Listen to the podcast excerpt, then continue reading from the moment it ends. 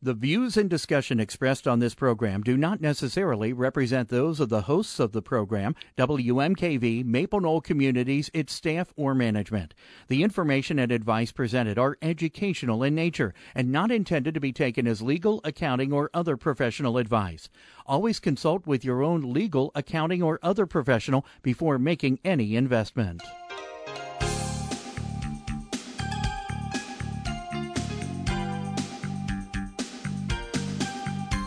Welcome to Real Life Real Estate Investing, a show to help you gain financial freedom by investing in real estate. Brought to you by the Real Estate Investors Association of Cincinnati and the Ohio Real Estate Investors Association.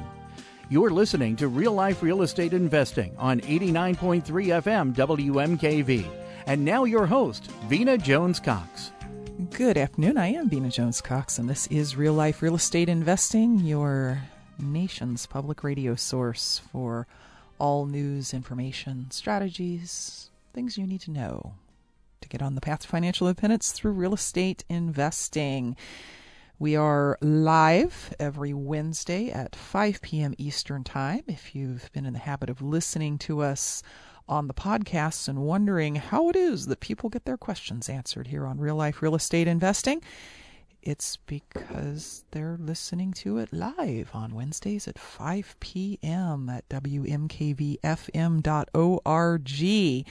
You can ask your questions this evening by giving us a call at 772 9658 or 877 772 9658 or by going to askvena.com and filling in the response form there at that email address. It will arrive to me via email and be especially careful today to tell us from which area you are writing. You can also just check a box there and receive our weekly e letter, which contains a reminder about the show coming up and articles by and about our guests and their topics, as well as other information about the real estate world just go to askvena.com. Our topic today is why you should evict your tenant. That's right. We're talking about why you should evict your tenant. My guest is Mike Rukavina from the Canton, Ohio area. Mike is a former Marine who has completed over 200 evictions in the last 20 years without ever having lost one single one of them. And he is here today to talk about his philosophies and practices in eviction court. Mike, welcome to Real Life Real Estate. Hi, Vena. It's uh, glad to be with you tonight and uh, welcome all your listeners uh, hopefully we'll have some uh, good information for him tonight. Yes, and uh, I, you know, I say tongue in cheek that we're going to talk about why you should evict your tenant. Of course, we never want to evict tenants. What we want is to be paid.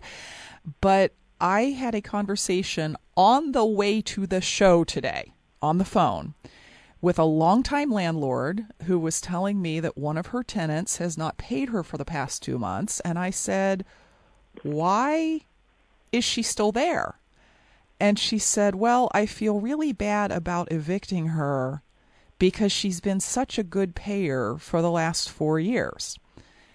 Now, on the one hand, it's you know that that's that's kind of nice, right? I mean, it's kind of a you know nice nice uh, attitude to have. But uh, you, Mike, would completely disagree with that uh, decision. Well, first and foremost, uh, I want to say that um, I and none of us should be in the eviction business. We, we aren't in the eviction business. We're in the business of providing housing, and like you said, we're looking to provide housing for our tenants, uh, good, clean, safe, affordable housing, and uh, we're looking for them to live up to their obligations just like we live up to ours. But again, first and foremost, this is a business. It's not a charitable business. It is a business, and we need to run it like a business. Um, I think a lot of people get that feeling about well, she's such a good tenant, she's she's been this, she's such a nice person, etc. The idea is that um, we number one, we have to treat all of our tenants the same, uh, partly for fair housing purposes and partly just for good business and ethical purposes. We have to treat everybody the same all the way across the board, and we always have to remind ourselves that it is in fact a business. Uh, the hardest thing to do is when you have some of those tenants that uh, you've come to know and love because uh, you've actually developed somewhat of a personal relationship with them. But again, you have to let them know, as I've done with all of my tenants, that this is a business and you will always have to abide by our policies. Uh, we always try to work with our tenants to the extent that we can, but if they aren't going to make it, then we have to go forward with an eviction process. Mm-hmm. And do that without feeling guilty about it. What is it about landlords? You know, in any other business, like like if I walk into the grocery store and I take some food and on my way out I tell the owner, "Well, I'll I'll, I'll pay for this as soon as my check comes." Um, I'm going to get arrested. But in in the landlording business, uh, folks seem to be perfectly happy to let their customers steal from them in the sense of living in a house that they're not paying for. Why why do you think that is?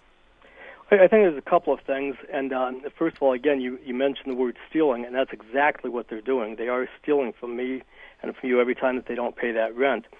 Um, as, as uh, I think you might have mentioned, I'm a former police officer also, and uh, oftentimes uh, stood guard at uh, some of those grocery stores, and we would routinely arrest people for stealing five dollars or ten dollars or fifteen dollars worth of meat or some other grocery products and uh, you, you would never dream of walking out of a grocery store without paying.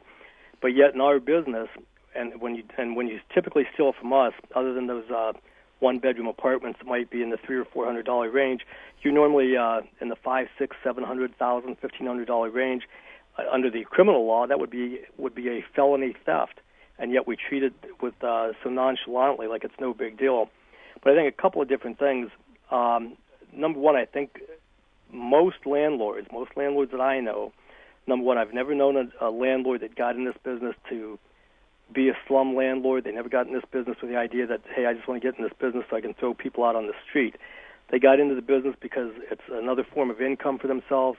They love the business. They love providing good, decent housing for uh, tenants, and, and they and they like having that uh, landlord-tenant relationship. Most landlords that I know are are very compassionate people and they don't want to see somebody get kicked out on the street. I think another big thing is that um, a lot of real estate investors, I don't know that there's it's necessarily the majority, but I would just about guess that the majority of real estate investors are grew up in a middle class type of uh, uh, lifehood.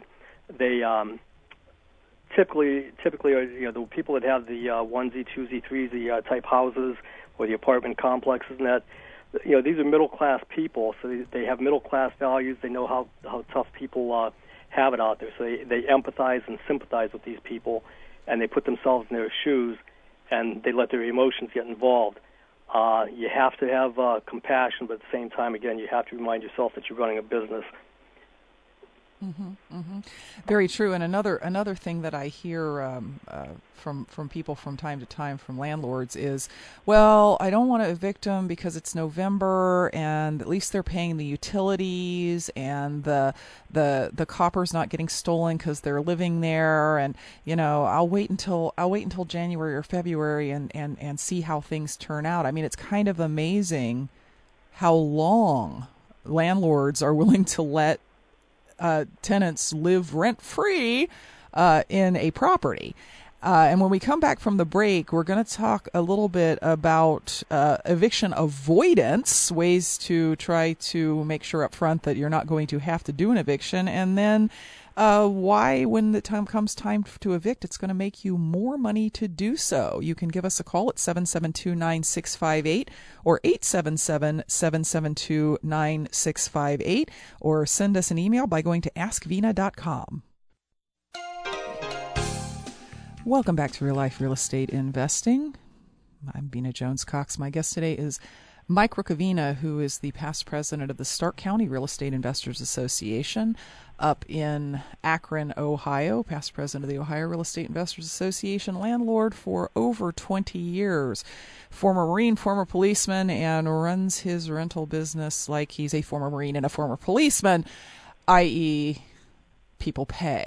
And many of us would be much better off if we did the same and uh, you know, made people pay when they, uh, and I, I mean their rent. Uh, that wasn't euphemistic. Oh, you're to pay if you don't get out of here.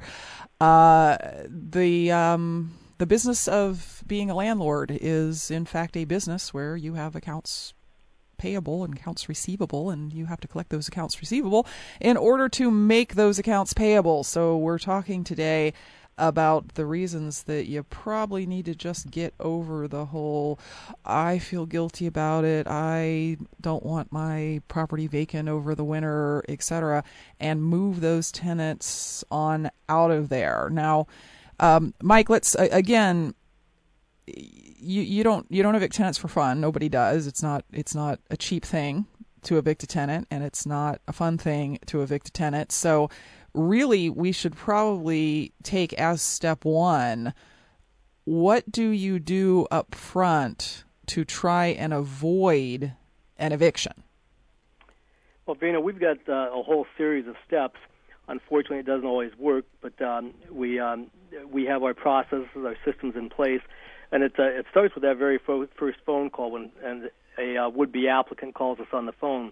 We've already done some pre-screening in that very first phone call just to see if we even want to set an appointment to show show a house uh, to these people. Uh, with today's uh, computers and, and all the uh, internet uh, access that you have to things, very oftentimes while we're still talking to people on the phone, we're already pulling them up on the screen and finding out about their evictions and, and their criminal history and all the other things that uh, we may find undesirable. And either at that time while we're still on the phone or shortly thereafter, we'll call the people back and say, hey, you know, I, I found all these different things on a computer. I just want to be sure that this is actually you, or is this somebody else that we're looking at? And and if it's you, do you have any ex- explanations for these different things? And sometimes they have a very justifiable and plausible explanation. So we'll go on to step two to actually uh, setting an appointment and showing the house. The next uh, step that sets the uh, stage is the application process and the screening process. And even back on that uh, first process, on that uh, preliminary telephone conversation, oftentimes we get people that uh, will hang up on us because we ask too many questions even on that first phone call. And when they find out uh, what kind of probing we're doing even before we've met them, they know what their own history is, so they've already eliminated themselves. They've already screened themselves out by hanging up on us, so we know we don't have to waste time showing the house.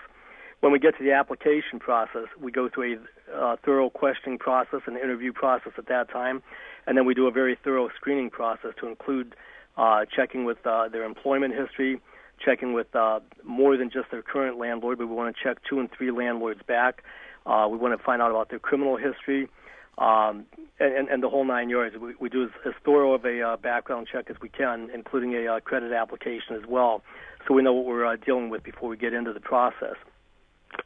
If if we do get to the point that we've accepted an applicant and we're going to put that uh, lease together for them, then at that time, and, and, and we are very, very often told uh, that they people tell me all the time, I have never ever seen a landlord that goes through this type of process like you do. When we meet with our tenants for a uh, lease up and lease signing, we spend almost an hour and a half with them, never less than an hour, sometimes as much as an hour and a half. Uh, every single tenant that I've got gets a three ring notebook and it, it's an inch or inch and a half thick notebook, and it's full of information. It's not just their lease, but it's got anything and everything that they want to know, need to know, should to know, or things that we want them to know. And we spend time going over every bit of that. And uh, we kind of conclude that with that uh, process by letting them know that we are very fair uh, landlords. We are professional landlords. We p- provide good and decent housing, but we are also very firm because it is a business. So we let them know right up front what they can expect of us and we let them know what their what our expectations of them are. Mm-hmm, mm-hmm. Now, there's another step that uh, I understand that you go through that a lot of a lot of housing providers mean to but don't, and that is you try you try to head off problems uh, that occur post move in by doing regular inspections. Yes, we um, we, we tell every tenant uh, when they first come in that uh, you know we, we tell them all the things about uh, what the Ohio Revised Code um, allows us to do regarding access to their property, and we let them know that uh, approximately three months after they move in, we're going to come through and do an inspection of the property, just in case there's some slim chance that we made a misjudgment or miscalculation of character, and that the this immaculately uh, clean, bug-free, mouse-free house that uh, we're moving you into, we want to make sure in the uh, first 90 days that uh, you're keeping the house that way and that we're both starting off on the right foot. And uh, when we do that inspection at that time, if we find that things are not up to par, then we're going to give them time to correct, and we're going to come back in 30 days and do another inspection. Uh, otherwise, if things are the way we hope they're going to be and the way they should be, then typically we let them know that we're going to come in once to twice a year for both preventive maintenance inspections and or for uh, health and sanitation inspections, so we can uh, number one catch problems, uh, maintenance problems, and maintenance issues while they were small problems and inexpensive, but also gives us an, an opportunity to make sure that the uh, house is being maintained in the standards that we want to see it uh, maintained in. Mm-hmm, mm-hmm. And uh, it's been my experience that sometimes you screen what's a really good tenant and then they move in and they're a really good tenant for a while and then something happens uh, normally it's discovery of drugs like they like they suddenly they suddenly they suddenly the world of crystal meth opens to them or to uh, some new roommate that they have and during these inspections you find that you're you're basically running a crack house now, most most landlords at that point don't know what to do. Uh, you know, they call the police, and the police say, "Well, you know, there's nothing we can do without proof." And uh, you will actually, I understand, evict a tenant for damages that they're doing, things that they're doing in the property, et cetera, as opposed to non-payment of rent. Yes, that's correct. And, and, and let's back up on your first commentary there it uh, even after um, I guess I've been at this business for I guess maybe 26 years now, I am still amazed at, at the at the things that we run into and the encounters that we have, including an eviction set out that I had today. That people have been there for two and a half years, and the place has been excellent, and they've been fine. And just in the last six months, all of a sudden, these people just spiraled out, out of control and we got to their place and it was a roach infested house and it was just it was disgustingly filthy and everything else. And we'd been in this house six months ago and, and they had been good and, uh, tenants all along for the last couple of years. But very often we have absolutely fantastic tenants.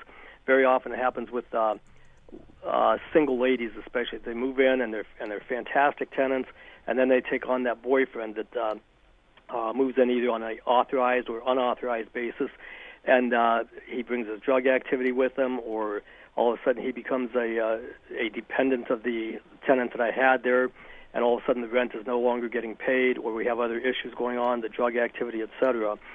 When we do our by doing our routine uh, or periodic, I should say, inspections, if we see any indication of drug activity or other violations of the lease, uh, we will send out. Uh, and uh, I don't know if um, as you talk about uh, states across the country, they have eviction laws vary, but here in Ohio for non-payment of rent, we serve a three-day notice, and then we can go into our complaint process and start the eviction process.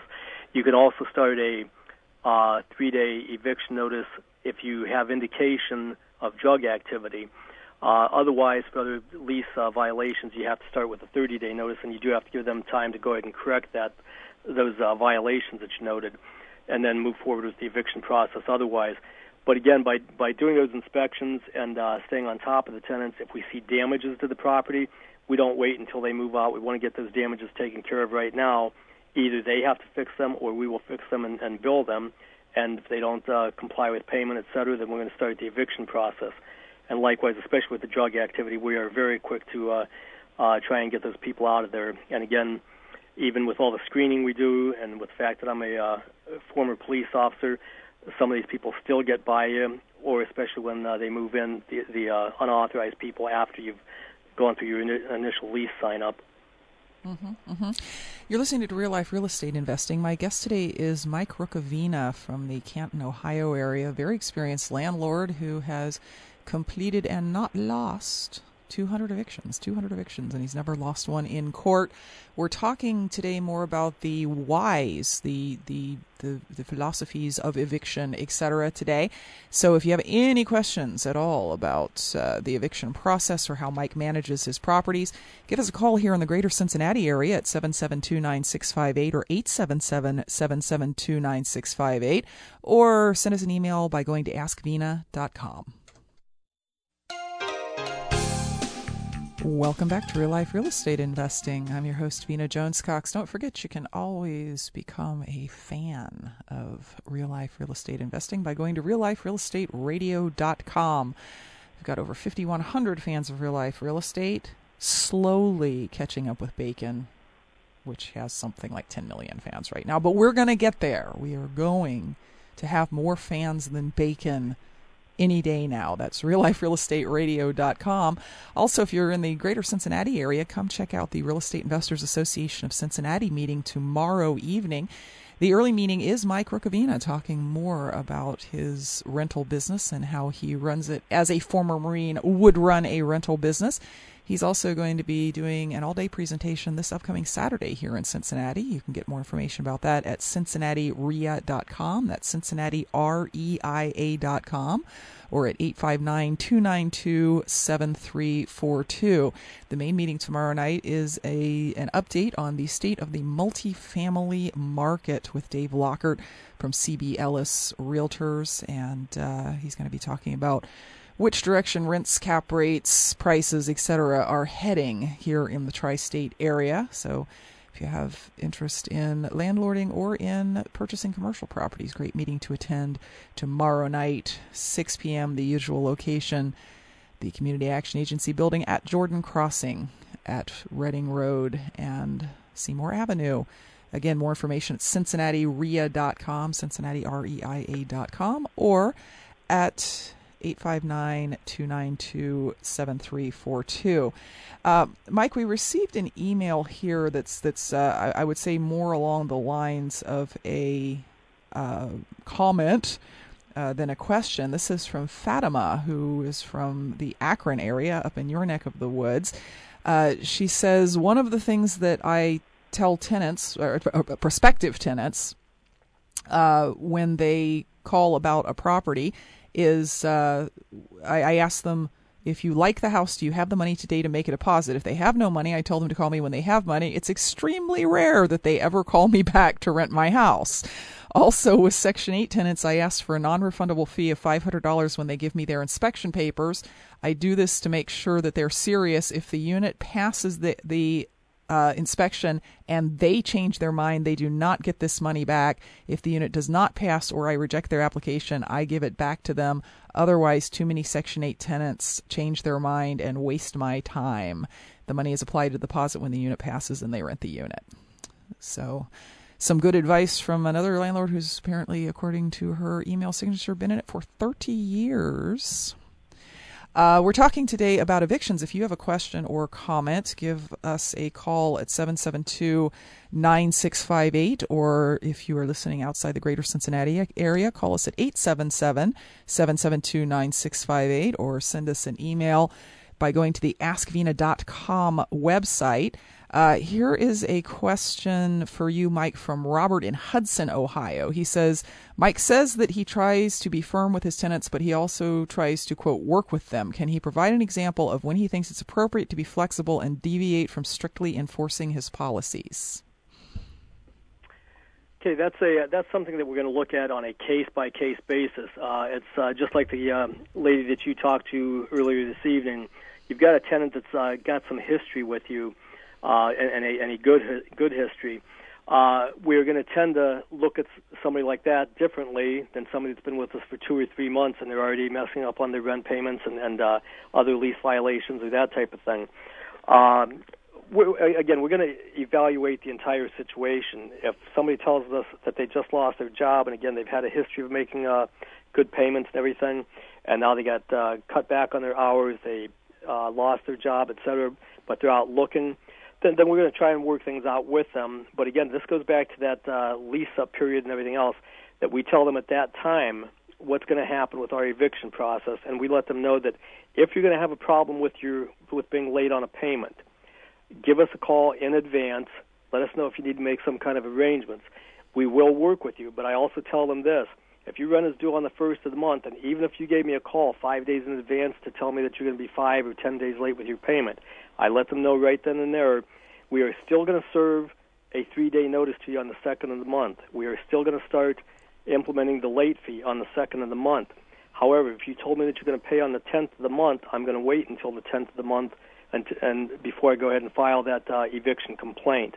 Uh, if you come through like you said, then you just gain some additional credibility with us, and that's going to help you out the next time you have an issue. If you don't uh, make that payment on the 10th, then we're going to go ahead and file the paperwork.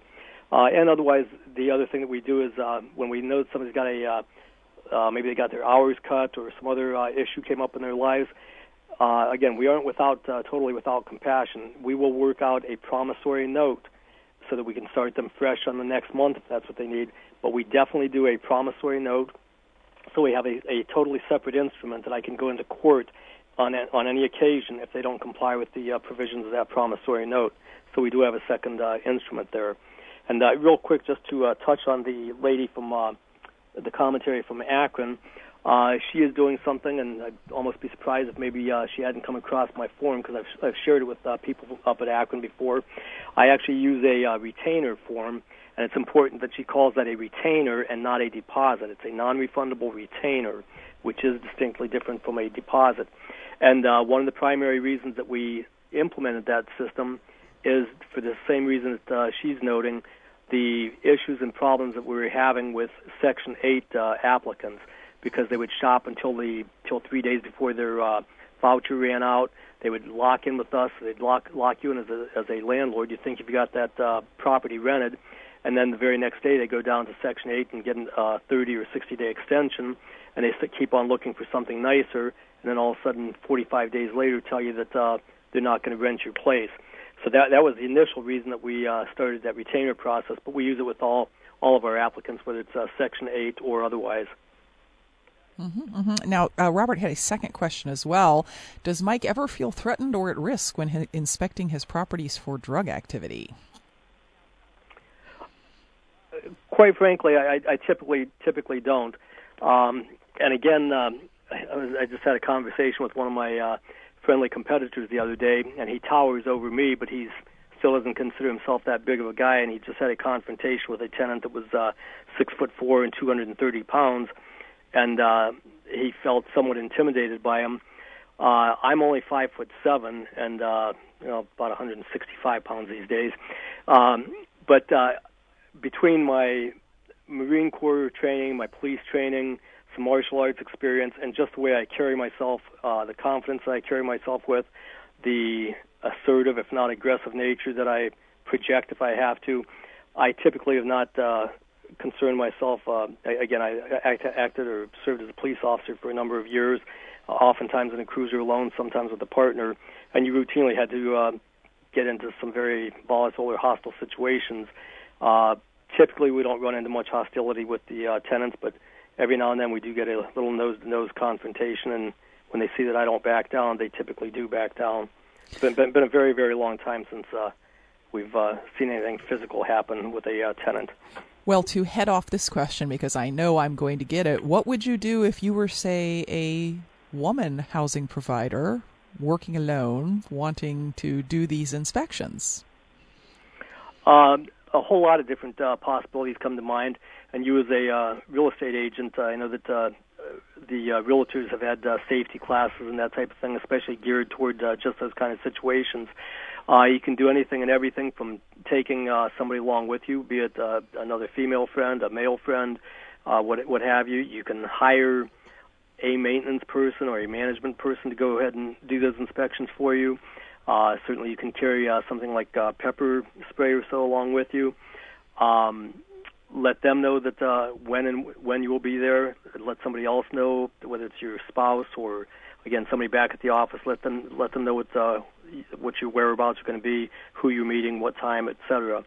Um, but again, you know, always be concerned about your safety. If you, especially again for the women, if you're dealing with houses in those uh, tougher neighborhoods, number one, don't buy a house in a neighborhood that you're afraid to to go into yourself. And again, remember that you don't have to personally do those inspections. You don't have to do them alone. Very good. Uh, just got a question from Tom in Atlanta who says Does Mike do the inspections himself, or has he developed a system that allows him to reliably delegate this important function? Absolutely everything we do in our business is based on systems and processes.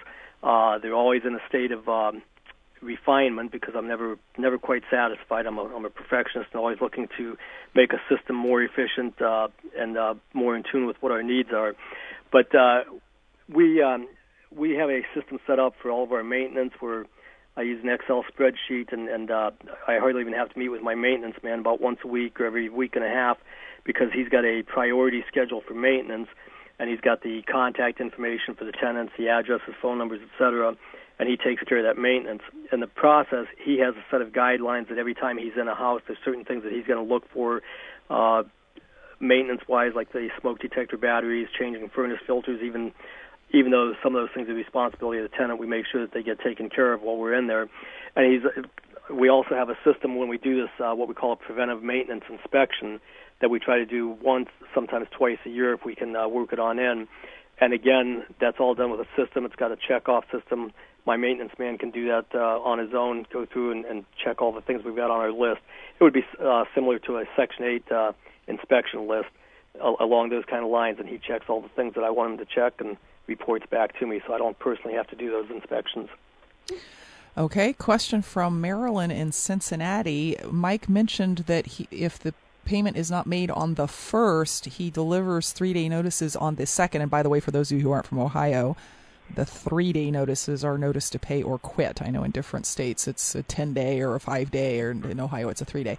Uh, she says that allows no grace period. Isn't it, isn't it required by law to allow your tenants a grace period? For instance, if they don't pay on the first, they are late on the fifth. On, on the contrary, I give them a 30 day grace period. You do on the first of this month that your rent is due on the first of next month. um, and again, con- contrary to uh, popular belief, that there are there are an awful lot of myths out there about the whole real estate investment uh, business, and especially about landlording. There are tons of myths out there, and one of the predominant myths is that there's a mandatory grace period. In the state of Ohio, there is no grace period. There are certain states, I, and I couldn't name them because I don't know all the uh, laws throughout the land, but uh, some states do have a three or five day grace period. The state of Ohio and landlord tenant law, which is governed by the Ohio Revised Code, does not call for a grace period. And again, I let my people know that up front that you've got a 30 day grace period. You know on the first of this month, it's due on the first of next month.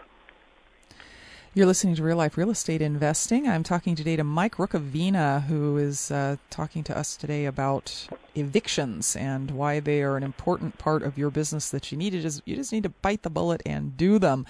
If you have any questions, you can call us at 772-9658, 877-772-9658, or send us an email by going to askvena.com. It's Real Life Real Estate Investing, your nation's public radio source for all news and information about residential real estate investing. My guest today is Mike Rukavina, who again is going to be at the Cincinnati REIA meeting tomorrow night, talking uh, at more length about this same topic and about his rental business. Uh, we're we're unfortunately just scratching the surface here versus uh, what he intends to share with you tomorrow night. So, whether you're a member or not, give the REIA meeting a shot tomorrow night. It's uh, right here in the greater Cincinnati area. You can get directions and more information at cincinnatireia.com. That's Cincinnati R E I A.com. Uh, now, Mike, um, as we mentioned sort of earlier in the show, a lot of landlords don't evict their tenants because they think that they're afraid they're afraid of, of they're afraid of losing money. Uh, you know, evictions cost money, and also they say, oh, you know, I'm going to have to heat it over the winter, and uh, if they can pay anything at all, that's better than having a vacancy and trying to find another tenant. Uh, you would argue that you actually are going to make more money by filing evictions and filing them quickly. Can you explain that? Sure. Uh, a couple of things on that that, that I'd like to address. And uh, first of all, part of the uh, reason that uh, landlords don't evict people, uh, and, and there's, there's a whole host of reasons, but uh, three of the primary reasons are fear because they lack the knowledge of the system, they don't like the confrontation, they just don't know how to do it. Number two, they think if they have to hire a lawyer, it's too expensive, they, and they, they don't want to spend that money to go through the eviction and their feeling is, I just want them out. I, I don't want any confrontation. I just want them out. But the other thing is, when when they keep those people in there, and and again, it never ceases to amaze me that I go into court, and you find that the landlord that's in front of the judge served a notice all the way back in January, and we're we're in October, and he's just now coming to court because he's finally fed up that it's been 10 months. That's part of the reasoning and problem right there my feeling is that I start that eviction process absolutely immediately because with evictions, even when you win an eviction court, and, and as you stated earlier, I've never lost an eviction. But even when you win, you lose because evictions don't make you money. They simply cut your losses. They minimize the losses that you could have otherwise. And every month that that, that you leave that uh, person in there on a non-performing property, again, you have to look at this like a business. A typical 1,200 square foot, three bedroom house in a working class neighborhood. In my area, that would be a six or six hundred fifty dollar a month house. My cost on that, my daily cost is twenty five to thirty dollars per day. Uh, you might be down at twenty dollars a day. You might be down at, all the way down at fifteen dollars a day for an apartment or so. But your twenty five or thirty dollars a day every day is that house is not performing. Secondly, if, if I'm going to give free rent to somebody, I'll give free rent to one of my friends, my relatives, or homeless vets. I'll choose who I want to give that free rent to. But again, you have to start that process immediately. What we've historically found is that once a tenant gets two months behind, especially if you start squeaking a little bit beyond two months, they never get caught up. It's easier for them just to go ahead and move on out. So we try to nip it in the bud and minimize our losses. Uh, I'd, I'd rather take the short-term loss now and, and get them out of there and, and uh, get that house back on the market. And I'll, I'll weather the storm as far as the uh, utilities or et cetera. But again, we want to get that house turned back around again and performing. Uh, and we just got a, a, a comment via the AskVena.com website from Robert in Peoria who says, It's been my experience that hand, handing tenants a notice to pay or quit often causes them to pay their rent. In the past, when I would simply give them verbal notice or ask them to move, they would often get three to four months behind in the rent before moving. I find that when I actually give them the notice on the fifth of the month, uh, it is much more likely that I will actually collect that rent and we will go on to, into the future with a successful relationship. So. Yeah, Robert's uh, exactly right on that. And uh, Robert, I used to uh, work in Peoria years ago and uh, lived in a house over in Eureka, Illinois, and uh, worked in Peoria, Illinois. Managed an office over there for some years. Uh, but he's absolutely right. Um, a comment that I would make on that is that uh, we, we train our tenants to become bad tenants by, by accepting and, and tolerating bad behavior again, this goes back to that initial application process and that lease up process. I let them know what they can expect from me. I let them know what I expect of them, and then we actually do. Unlike a lot of landlords, they say things but then they don't follow through. We actually do it. We serve a three-day notice on the second of the month. We enforce a, a late fee even if it's only five dollars. Um, we document everything in writing. We let them know that this is a serious business and we're not going to accept unacceptable behavior. And what you find very often is that instead of being tenth on their list of bills to pay, you do, do start moving up, being that uh, first or second person on the list of payments. Mm-hmm, mm-hmm. I've noticed that a lot of people, not not just tenants, but everybody, pays whoever's barking at them the loudest, whether or not that's the priority bill, and uh, that that court notice that you're going to be you're going to be set out of here if you don't pay me uh, often is the thing that brings you up to the front of the list. If you have questions or comments uh, for Mike on the eviction process, 7729658 or 877 7729658 are the numbers to call here in the studio. Or you can do what Bob and Robert and Tom did and send us an email by going to askvena.com. There's a little uh, form there that says if you'd like to ask me a question, put it in here. You better do that pretty quickly though, because it's fairly common that when we get to 10 minutes before the end of the show, I go home and find emails that were sent five minutes after the end of the show. And uh, we have somebody here with uh, what he describes. He describes himself as an involuntary and unfortunate eviction expert. So, if you have questions about this topic, uh, today is a good day to ask it. Um, let's talk about uh, because Mike, I know as a as a as a former policeman, you spent a lot of time in eviction court, not just on your own behalf, but watching other people evict people and probably testifying for landlords and things like that. Uh, what are some of the major mistakes that you see the housing providers making in court that is causing them to lose cases, even though the tenant has in fact not paid their rent? Uh, actually, I mean, there, there are probably a couple of dozen glaring mistakes that uh, happen on a routine basis. Um, but and I'll touch on two or three of them this afternoon. And and I always um, enjoy watching this. You know, when you sit there, and I, and I always purposely take a front row seat because I I want to hear what's going on both from the uh, tenants and from the landlords. And again, it never ceases to amaze me that you get landlords that come in there that have no clue what the eviction process is all about, and most of the judges, especially especially for a first cause of action, which simply means that you're going to get your property back for non-payment of rent. I mean, that's a slam dunk case, and to lose that, you have to do some really stupid things. It's, a, it's another thing when you get to second cause of action where there are financial damages. Uh, that's a little more uh, complex. But to lose a first cause of action, you have to do some pretty ignorant things, and that's what we see people doing all the time. A lot of times it's uh, bad notice or bad service. They didn't properly serve the um, the tenant. Uh, one of the big things is if you serve a three-day notice, and again, this is the state of Ohio. Recognize that uh, different states uh, do different things. In the state of Ohio, if I give you a three-day notice to pay or quit, what that means is pay or quit.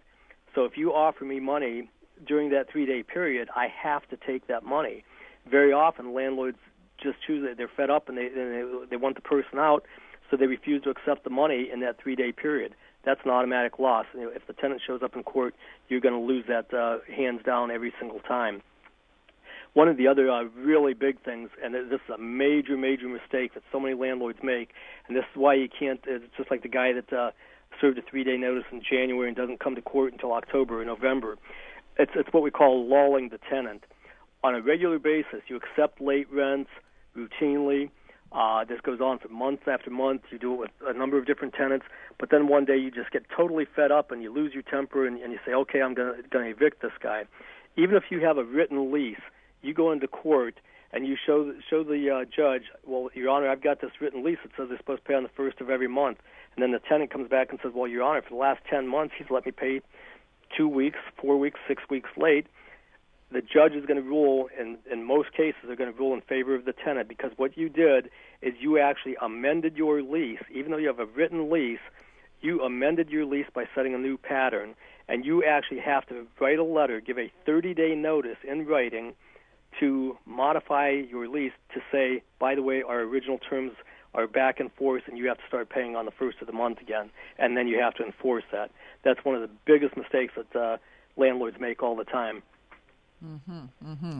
And uh, also, uh, you know, uh, just uh, other miscellany. Being disrespectful to the magistrate is a very bad idea. Um, mouthing that, that, off. That would be a no, we would classify that as a no-brainer. no matter no matter how mad you are at your tenant, no matter how stupid what the magistrate just said was, uh, it's yes, Your Honor, no, Your Honor, because uh, I've I've seen folks um, threatened with contempt of court for for just getting angry with the magistrate. Um, you know the uh, and again hopefully we'll talk about uh, we're going to get into a lot more detail tomorrow night and then a whole lot more detail on Saturday. But the um, again that first cause of action they have what they call a finding of facts and there's only five or six things that you have to state and then just keep your mouth shut. You don't have to give them all kinds of stories or anything else. Don't take it personal just present your facts and, and, and shut your mouth, and then the judge will take over from there. But it's when, when you start taking it personal, you start attacking the, uh, you know, verbally attacking the uh, tenant or verbally t- attacking the uh, judge. That's when you're going to run into problems. And if you know how to do a uh, eviction properly, it, it's a very, very simple process. Especially that first cause, it's a very, very simple process. Okay, I have a question here from Brent in New York. He says evictions here are so expensive that and lengthy that it is it's cheaper for us to pay our tenants to move. Have you ever tried this and what sort of luck have you had? Okay, um, again, the um, around the country, I know that you've got different uh, fee structures. I'm not sure what they are there in New York. Um, I, w- I will first and foremost say that I never, ever, ever, ever have paid a tenant to move out of one of my properties. To me, that's just uh, morally repugnant, and it adds insult to uh, injury.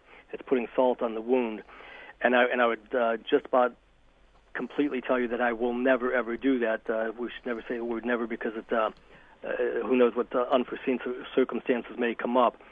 From a purely financial standpoint, that could be looked at as, as a very efficient means because you just want to get your property back, you want to get it back on the market from the standpoint of improving our industry and also uh, maintaining my name, my reputation about how I run my business out there on the streets. I don't I don't condone that. Um, if you don't go through the eviction process, it's it's good for Brent that he got his house back a little bit quicker. However, now when Mike comes along and wants to find out and do a background check on Brent's tenant, there's nothing on record that shows that this person has ever been evicted. Uh, they can lie to me on, on the application. They never even put uh, Brent down as a reference, and I've got no way to check that. So, for the benefit of the industry as a whole, for the benefit of your fellow landlords, I encourage you to go ahead and, and go through that eviction process, even though it does cost some money uh, along the way. Um, I, I know there are some people that uh, go along with that uh, process of, of paying the tenants to get, to get out of there, but I personally will never do it. Very good. Uh, we are about out of time, but as a reminder, the folks here in the greater Cincinnati area tomorrow night at the early REIA meeting at 6 o'clock, Mike will be addressing how I run my rental business for maximum profit with minimum hassle. He's coming all the way from Canton to join us uh, tomorrow evening, so check that out at the 7:30 main meeting. The topic is understanding the multifamily market in the greater Cincinnati area with Dave Lockhart from CB Richard Ellis. He's going to discuss the direction in which commercial properties and apartments are headed right now. Mike, thank you so much for sharing your knowledge with our listeners here on Real Life Real Estate Investing. Thanks to all the listeners who participated with your questions. And we will be back next week with more information to put you on the path to financial independence through real estate investing. Until then, happy investing.